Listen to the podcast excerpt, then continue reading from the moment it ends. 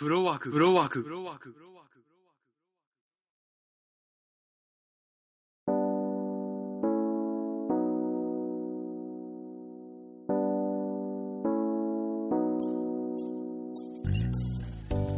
おはようございます。こんにちは、こんばんは。おはこんばんち、ワイナオです。じゃあ早速、ベスト3の発表です。まず、第3位。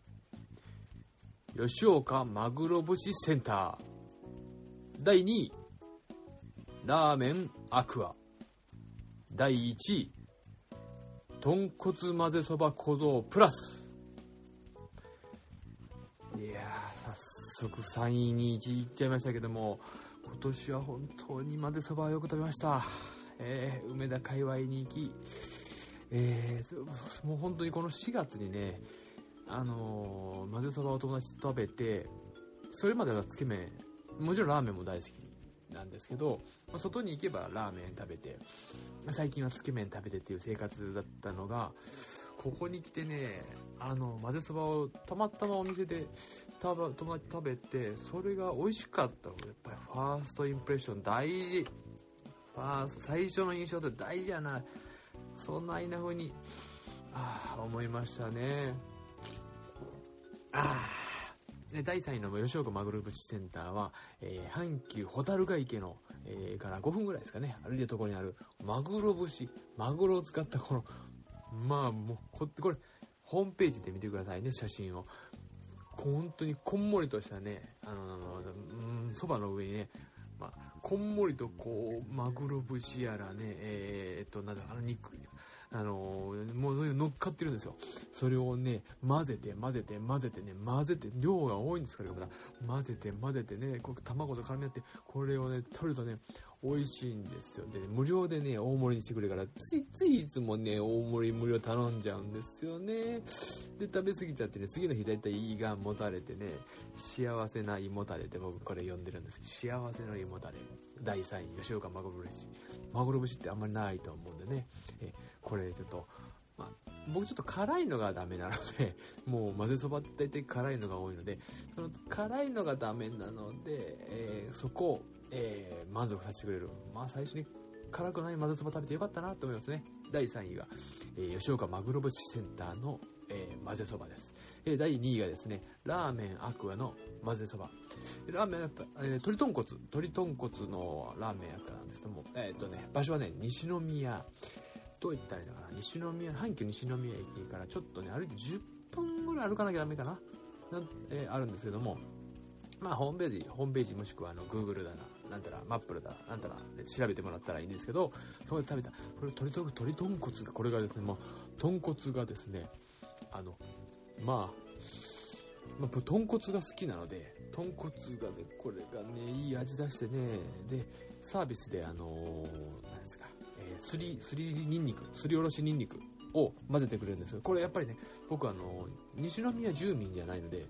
電車に乗らないといけないんですね、まあ、車で行ったらいいんですけど電車乗らなきゃ。特に西宮に行く時は東宝シネマズ西宮 OS ここに行くので横の人に迷惑かからないようにニンニクを食べないっていう選択肢をしないといけない。これが辛いところなんです。ラーメンアクア。これがもう絶品。ちょっと混ざっているね。あれ何なのかな？ちょっとじゃこなおじゃじゃこなのかな？じゃこがちょっとこのそのパリッとした感触これがまたたまらなく美味しいんですよね、えーおすすめです。行きたい方はあのホームページからのでね調べていただいて一度行ってみたら豚骨好きの方はぜひ食べてほしいんですけどね。はい。で第1位豚骨混ぜそば小僧プラスっていうこれがですね絶好今ここはね、まあ、そばでも何種類か出していらっしゃるんですけどもえっ、とでっかいこのね焼き豚チャーシューの熱々の焼き豚の人だ、えーキングポークカツ、えーそばだったかな。それがねまあ一押しなんですけども。それとまた混ぜそば豚骨味の混ぜそばこれをねグワって混ぜてね混ぜて混ぜて食べてこれがねもう癖になるんですね。僕もう34半年で34回食べに行って1週間経つとまあもちろん休日うん働いてますんで休日に食べに土日食べに行ってもう月曜日には食べたくなってきたな食べたくなってきたなとこう思っていって金曜日ぐらいにぐらいになったらもう明日行くぞ明日行くぞと思いながらそんで食べに行ってもやっぱり美味しいんですね。でここね悲しいことにねちょっと混まないあの空いてる空いてるからすぐ入って食べれるっていうのね。ちょっと福島の大阪の梅田の横の福島福島のところにあるです。ちょっとね、えー、込み入ったところにあるのでちょっと探しづらいですよね、え、福島駅からの、まあ、5分10分かかるかなってところの場所にあるので調べていただいてぜひ豚骨好きの方ぜひ食べていただきたい ということで、まぜそばのベスト3でした。はい。さあ、じゃあ本題に行きましょう。一人でやってると好きにできるからね、誰も止めないから困りますね。うん。えー、っと まあ、よくね、人に会うとね、今年もやるんですか、やらないんですかっていう風に映画のランキングベスト10やるんですかまあ、聞いてますよとかね、まあ、今年は1回も更新しなかったと思うんですけど、申し訳ない。まあ、行きは言ってるんですけど、更新したりする時間をもう映画見たいっていう風になってしまってので、あとまあ今年はまタイガースが強くなくって、きっちり見てないなっていうので時間ができたなみたいな。まああの阪神ファンのタイガースキャストの皆さんにはもう怒られるかもしれないですけど、ちょっとね、うん、後でチェックしたりする、野球はチェックするぐらいになってしまったのが多くて、もう日曜日も毎週のように行ってた時期があって、でまあ、ちょっとね、今年は本数多く見に行くことができました。えー、トータルですね、まあ、ビデオも劇場行ったの回すと、196回鑑賞ということで、まあ、思ったよりは行ってないのかななんて思いながら、でも、えー、っとね、多分劇場に行った回数は153回で、これは多分今まで1年間で見た本数では一番、本数というか回数ですね。本数でいくと124本見てます。ということなので、29本は同じのを見てるという計算になりますね。はい。で、ビデオでいくと43本。ちょっとビデオが少ないかなっていう感じですかね。大体あの、今まで新作が出るときには、えー、例えば続きものだったら、その続きものの前のやつですね。もうまあ、それを見に行くっていうことがちゃんとしてたりしてたんですけど今回はあんまりしてないっていうのもあってまあマーベルの作品とか DC の作品アメコミ作品になると大変なんでねで関連作品例えば監督が一緒だったり、えー、俳優さんが良かったりしたら、まあ、それを見るとかいうこともしてたりしてたのでそれをまああんまりなくしたのかなっ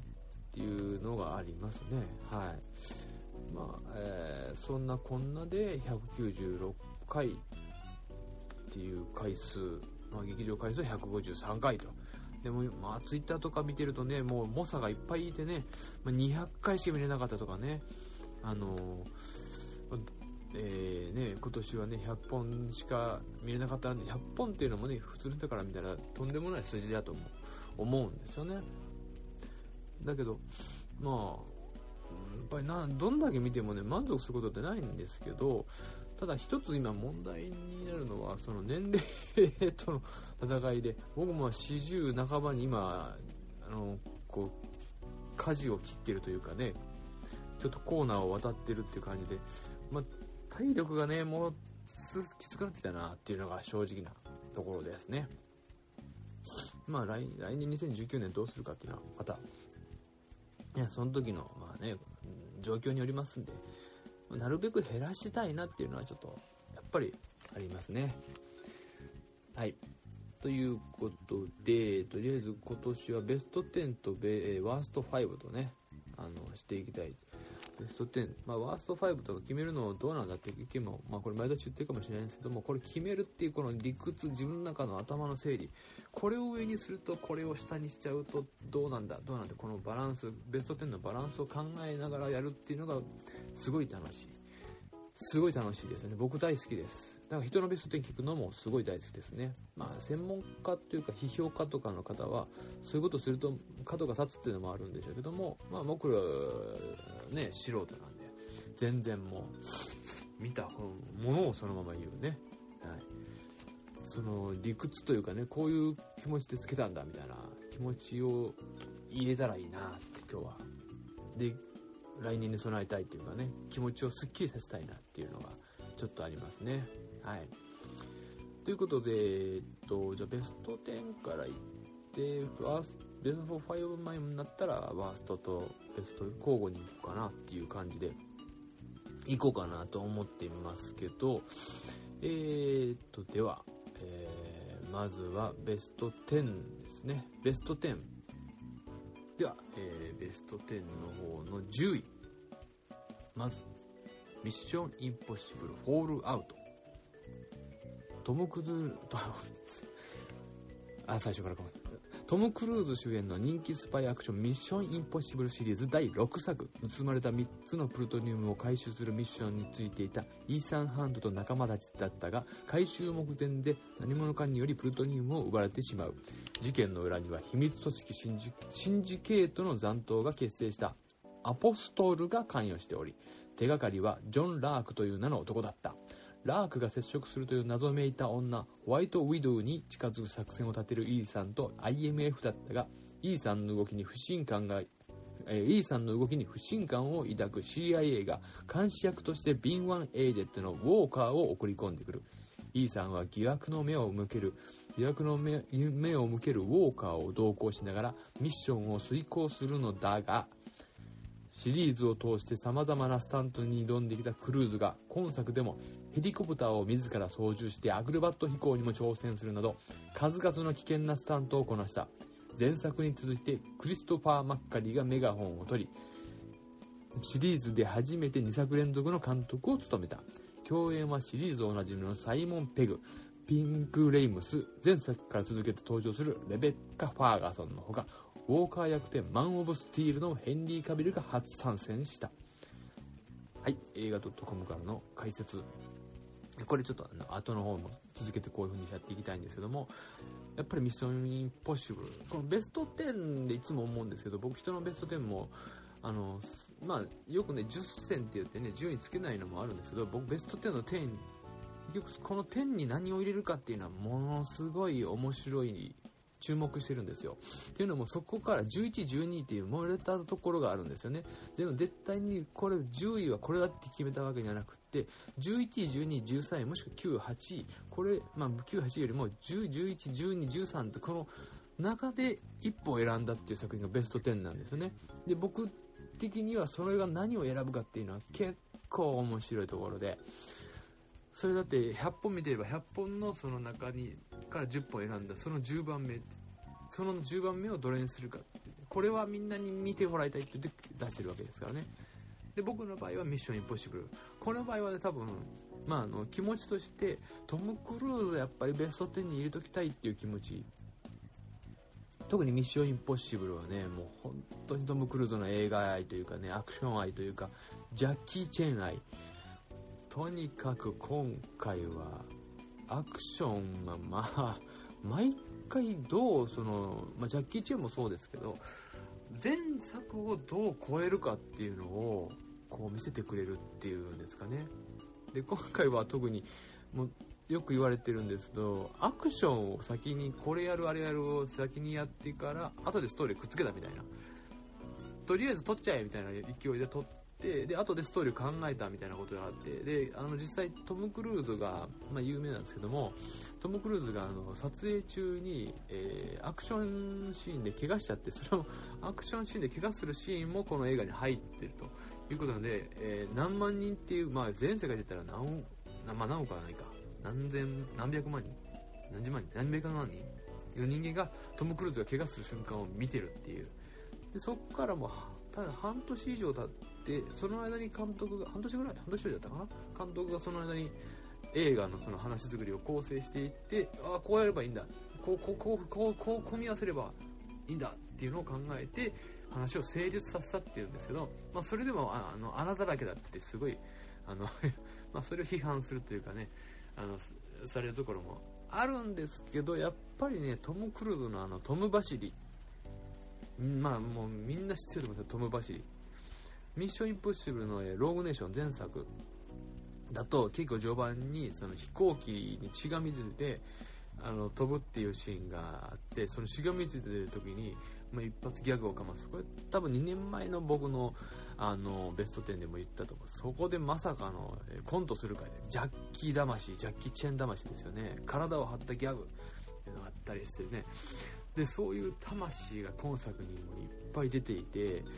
でね、まあ、冷静に考えたらなんですけどどこそこにこうねすごいこうセキュリティの厳しいところに潜入するっていう時にあの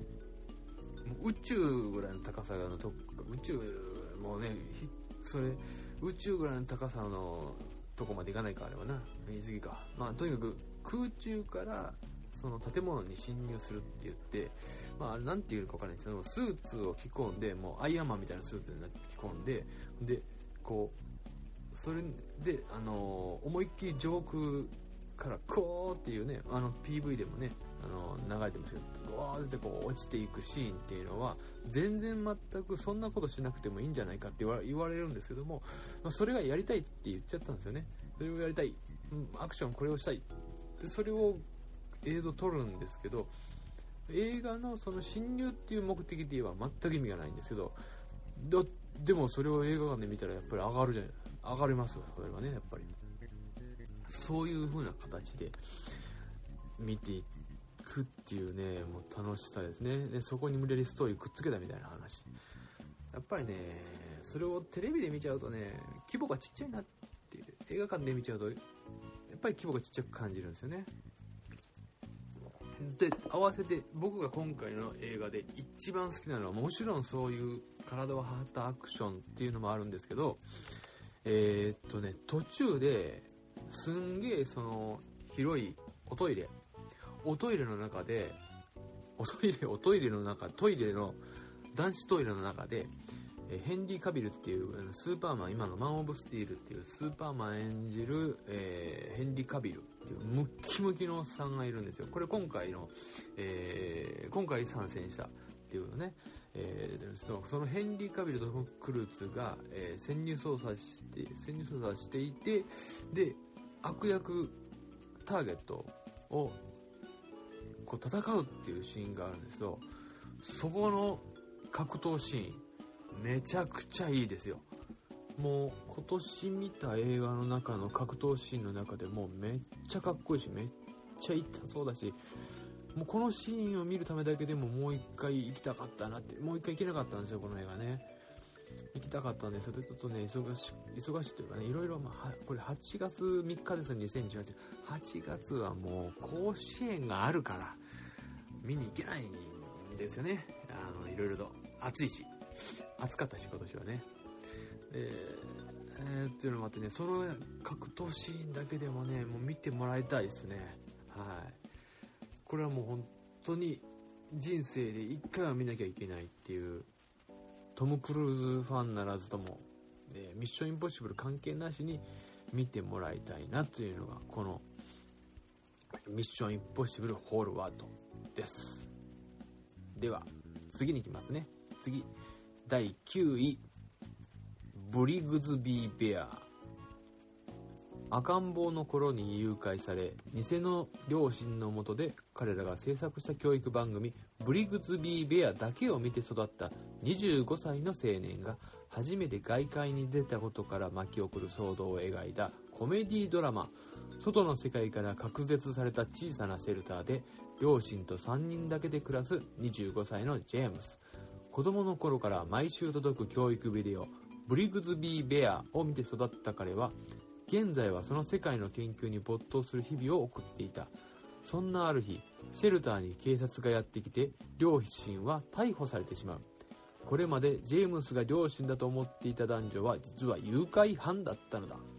ジェームスは生まれて初めて外の世界に連れ出され本当の家族と一緒に暮らすことになるがスタッフキャストにはテレビ番組「サタデーナイトライブ」のチームが集結。ジェームスの育ての父親テッドをスター・ウォーズシリーズのマーク・ハミル。カウンセラーのエミリーをロミオジュリエットのクレア・デーンズがそれぞれ演じる。ということです。これはえっとですね2017年のアメリカ映画で97分とちょっとまあ短めの映画で見やすいっていうのもあって。で日本では2018年の6月23日公開。これがですね、まあまあ、もう、僕もいろんなポッドキャスト番組だとか、ラジオ番組、えー、プラスト、ワワウプラストみたいな番組だとかを聞いたり見たりして、いろいろ集めるんです。これが評価がすごい高くて、聞いてるとね、あの、まあ、誘拐された前と後で、そのねあのいわゆる、まあ、現代社会とのギャップに苦しむみたいな映画になりそうなところを、まあ、この少年のその純粋な気持ちというかね結構その僕たちがこうね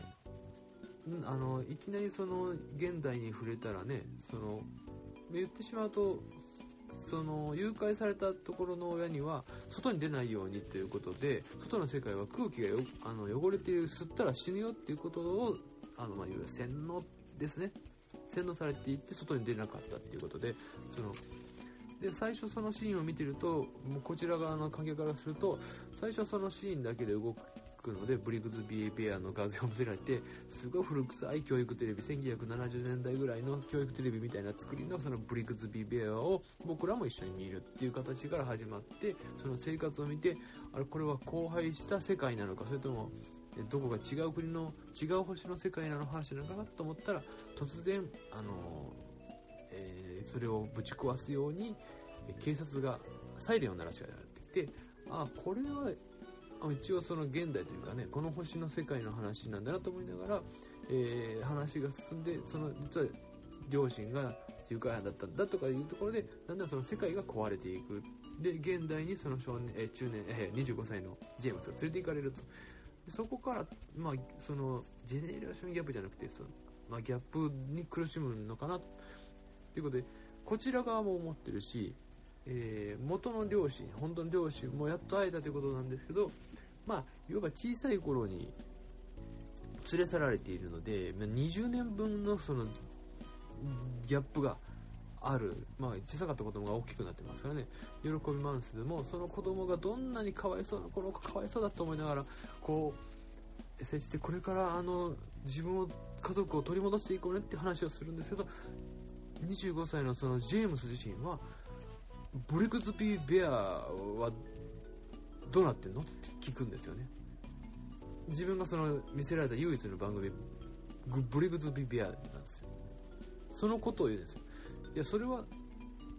なんでそのブリグズビー・ベアは両親は返して誰も知らないんです結局その誘拐してきた両親が子供を育てるために作ってた教育番組だったんですよね。自主制作。でそれそれを聞いて彼がしようとしたのはブリグズビー・ベアを作りたいと思うようになるんですよね。このこの発展がすごく面白くてでそのブリグズビー・ベアっていうのを作ろう作りたいっていう気持ちだけでもう動いてしまう。そこから巻き起こる騒動があってでその周りの人間たちもそれに巻き込まれていくっていう話なんですよね。で僕はね結局その25歳いわばもう狭い世界の中で、え親子疑似親子と3人で育ったっていうのがあってで最終的にその彼はブリグズビー・ベアを作っていくことによって、えー社会との接点を作っていきさらに、えー周りの人たちも幸せにしていくっていうんですかね。そういう風になっていくっていうその物語作りもいいんですけど最終的に、えーブリグズビー・ベアが、まあ、完成するかどうかとかも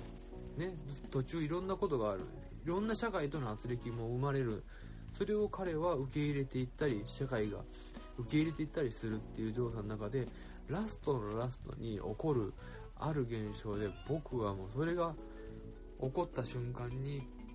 涙がブワーって出てしまったんですよね。ああそうかと。ここでああこの物語はここでこう終わるんだなっていうそれが本当にその瞬間が好きで思わずああってため息が漏れてしまったそのシーンが出た瞬間本当のラストのラストでそれがものの見事にできてるなっていうことが本当に好きな作品ですね。途中でねあの、まあと疑似父親役やったねあの誘拐したマーク・ハミルですね。あのもちろんあの「スター・ウォーズ」ではねルーク・スカイウォーカーでやってらっしゃって最後の時代のねもうかっこ去年ね言いました。かっこいいとにかくかっこいい男の後ろ姿。それだけど彼自身はそのマーク・アミル自身は「スター・ウォーズ」の最後の時代は本当は嫌だったっていうふうに言ってるんですけどもこのブリグズ・ビビアはですねもう本当にマーク・ハミルがねいいいい演技してるんですよね。もうこれもう本当生き生きしてるなっていうのがあってこのこういうマーク・ハミル見たかったっていう感じがちょっとするかなっていうことでね。えースター・ウォーズファンもブリグズビ・ビア見てもらいたいと思いますしね。でこれまたあのブリグズビ・ビア自身のこの完成度のねなんていうか本当70年代のねこのあと教育テレビっぽいな日本の教育テレビもこんな感じだなっていうね安っぽい CG だなとか思いながらもねでもそれがやっぱりこう心をねくすぐるんですよね。だから作品だからもう作品っていうのはまあもちろん技術の向上も大事なんですけどそれをこういかにこううまく見せようとかね。そういうことを生かして作っていくとバランスができているとものすごくいいものができるんだなっていうのをものすごく感情あの思いましたね。はい。これはもう2回見に行きましたね。まあ、僕はあのさっきちょっと数えてみたんですけどもベスト10の映画、まあ、もちろん10本しかないのに、まあ、ベスト10だけで、えートータル24回見に行ってましたね。はい。もうやっぱりね見にもう一回見に行ってねもう一回同じところに泣くっていうのがね自分の中でも、まあ、あの浄化作用ですね、はい、もう一回あの感覚1回見た時はまあファーストインプレッションでもちろん良かったけど2回見てどうなんだろうっていうね。それをもう一回第1回もう一回泣くっていうねやっぱりいい作品だったなっていうそれの繰り返しを今年も一回いっぱいやれたなっていうのでいい年です今年も。はい。ということでべ9位はブリグズビーベアです、えーでは、えー8位いきましょう。8位はちはやふる結び。末次由紀の、えー大大ヒットコミックを広瀬すずで実写化した「ちはやふる上の句ちはやふる下の句」の続編。水沢高校競技カルタ部の1年生綾瀬千早がクイーン若宮忍と壮絶な戦いを繰り広げた全国大会から2年が経った。3年生になった千早たちは個性派揃いの新入生たちに振り回されながらも高校生活最後の全国大会に向けて動き出す。一方藤岡東高校に通う新田は全国大会で千早たちと戦うためカルタ部創設に奔走していた。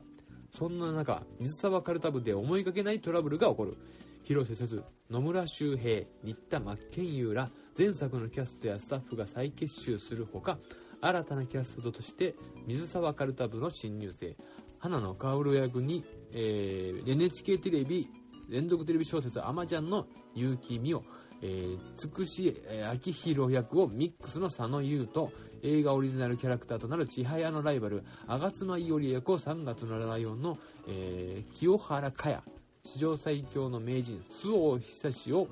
あ、えー、サイキクスの災難の角健人がそれぞれ演じる。角健人は、まあ、最近だとあのね今日から俺はのドラマでちょっとねあの物議かもしましたからね。まあえーまあ去年一昨年去年か。ちはやぶるって。もう棒だの涙を流した僕は上の句で。で下の句もまあまあ続編ものとして元は上の句下の句で終わる予定だったのがあまりにもヒットしたということで結びまで作るようになってしまったという作品。もうこれは本当にこの何年間か10年の中の、えー邦画としても僕はもう、えー5本5本の指に入る絶対入るいい作品だなと思いました「ちはやふる」で、まあ、この言えば2本あったものを3本にまで伸ばしたっていう作業もあってどう折り合いをつけるのかっていうのがちょっと気にはなっていたんですよね。もちろん漫画は完結してないですしでそう言っていく中で、えーやっぱりまあちゃんと作品を作るっていうことを考えて作るとまあえー次につなげる、うん映画の題材としてはやっぱり次につなげるというかね継承という作業。だからまあ高校生活が終わる。じゃあその先に彼らはどうしていくのかっていうのをね。そこで燃え尽きて終わってしまうのか。高校野球だけで燃え尽きて終わってしまうわけではなくて、えー高校野球のその先どう生きていくのかっていうのと一緒で、えー彼ら自身はもうカルタで食べていくことっていうのはまあできない世界。その中で彼らが、えーどういう道筋をたどっていくのかっていうのを未来を表すようなこの作品に仕上げたっていうことで、まあ、それは原作にもある部分なんですけどそれをきちっと、えー小泉、えー、弘監督ですかね、えーが考えて、えー作っていって小泉監督は、え3本とも脚本も監督もされているということでそのバランス感覚が素晴らしいなと思いました。でまあキャストたちもねこの作品にはすごく思い入れがあってマッケンユーはねえーこれあれかこれ新田じゃねえなこれ。新田真剣佑か。名字がね。結局この新田っていう役どころ役どころから自分の名字を、えー原作者のかん、えー、方末徳さんにあの名前にさして名字させてもらってつけさせて芸名につけていいですかということで新田真剣佑っていう名前に、えーつけましたんでねそれぐらい作品この作品を愛しているという。まあそれはもうやっぱり見ていると青春かけて映画作ったなっていう。それこそ青春彼らの自身の青春もかけて、えー卒業していくっていう作品になってるっていうのがものすごい良かった。それがやっぱり青春のその一瞬の輝き。そしてこれから、えーでささ、えーこれからの道筋ですよね。それがなんとなく役者としてのその、えー彼ら自身の、えーこれからも、えー道筋の一つになっていく作品じゃないかなと思いますね。もうあとはそうですね。ちょっとねまあどうしてもその方今までいたキャラクターたちが新入社員あ 新入社員じゃない新入生が入ってくるので入ってくることで薄まってしまうかな。っていうのはすごい思うんですけど、まあ、新キャラクターたちによって、えーまあ、広瀬すずだあ千早だとか太一だとかあとはまあ新たは新たに新たは新たに逆じゃないですけど新たは新しく部活を作って対決していくっていうところで太一は太一で、えーこまあ、この映画の主人公は太一だってよく言われるんですね。で実際監督もそう思って作ってるんじゃないかなと思うんですよ。彼自身が一番その悩み苦しみ、えーえー戻ってくるっていう作品になっているのでこれはもうあのまあまあ本人もねかなり悩んだあの野村周平もかなり悩んだ部分ではあると思うんですよね、うん、広瀬すず新田真剣新田真剣佑に比べると彼はやっぱりちょっとあの送るえ役者としてはえーフえーとフィーチャーはされてるんですけどもちょっと遅れとってるかなっていう部分あるんですけどでその中で、まあ、各県とがやってる周防さんっていうもう超天才的なあの競技カルタの天才がいてそれに野村周平こと、まあ、太一があの指示に行くということでそれをねトレースその天才をトレースするっていうんですかね作業。まこの辺とかもねすごくよくてな太一ってのは持ってるようで持っていないっていうんですかね。顔はいい頭はいい、えー女にモテるっていうね。もうスタイルもいい。でもう客観的に見ればもう全て持ってるんじゃないかっていうんですけど彼自身は自分が何を持っているかっていうか自分が欲しいものは持ってないんですよね。それは、えー、千早であったり、えーカルタの能力ですね。そういうもの自分のその本当は欲しいものが手に入らない人間なんですよ。持ってるようで持ってない人間。その人間がもがき苦しむ姿とね。あと友情と愛と恋愛と。これがまあうまく絡み合ってる作品で今もうねもう感情だけで喋ってるのでね物語の話には全く触れてないんですけども。まあこれそしてあのもちろん千早の、えー広瀬すず自身ですね。このでもう多分学園ものとか卒業する最後の作品にしていると思うんですよ。で、えー実際に来年？今年？来年？2019年？だったかな、えー100作目の朝ドラの主人公が広瀬すず。僕はもうこれはもう100作目ということで、えー一番来てる女優を使うだろうなと思ってて広瀬すずが来るだろうなって思ってはいました。で、えー彼女は多分、まあ、そこでも一つの区切りをその少女というか、え青春をそこで、えー終わらせるんじゃないかなと思うんですけどそこから女優本当の女優って道へ行くと思いますね。で、えーそんな中で、えーこの「ちはやふる結び」ですね。あの後輩たちの面倒を見るっていうかね自分が前に立ってやるっていう姿を千早が見せていく。それを通しながら未来自分のその未来をですね今までそこまで見ていなかった未来というものに関して考えて、え視野が広がってそれによって、え先生方自分たちを支えて自分たちは支えられていたんだということに気づきそして自分はどう行動するか。ここがものすごくね、えー、ラストシーン。ね、胸が熱くなるんですね。で僕たち自身もそのあここでこの物語は完結したんだっていうことを、えー、認識させられる。とってもいい映画でしたね。残念なのは、えー、っとまあ、漫画だともちろんその周防さんだとか名人の、えーえー、松岡茉優さんがやってらっしゃる若宮忍。僕は若宮忍が漫画で一番好きで彼女がどう生きていくかっていうところは描かれているその作品漫画ではあって一番漫画ではそっちの方がどちらかというと好きなんですよね。彼女がどういう道をたどっていくかっていうのが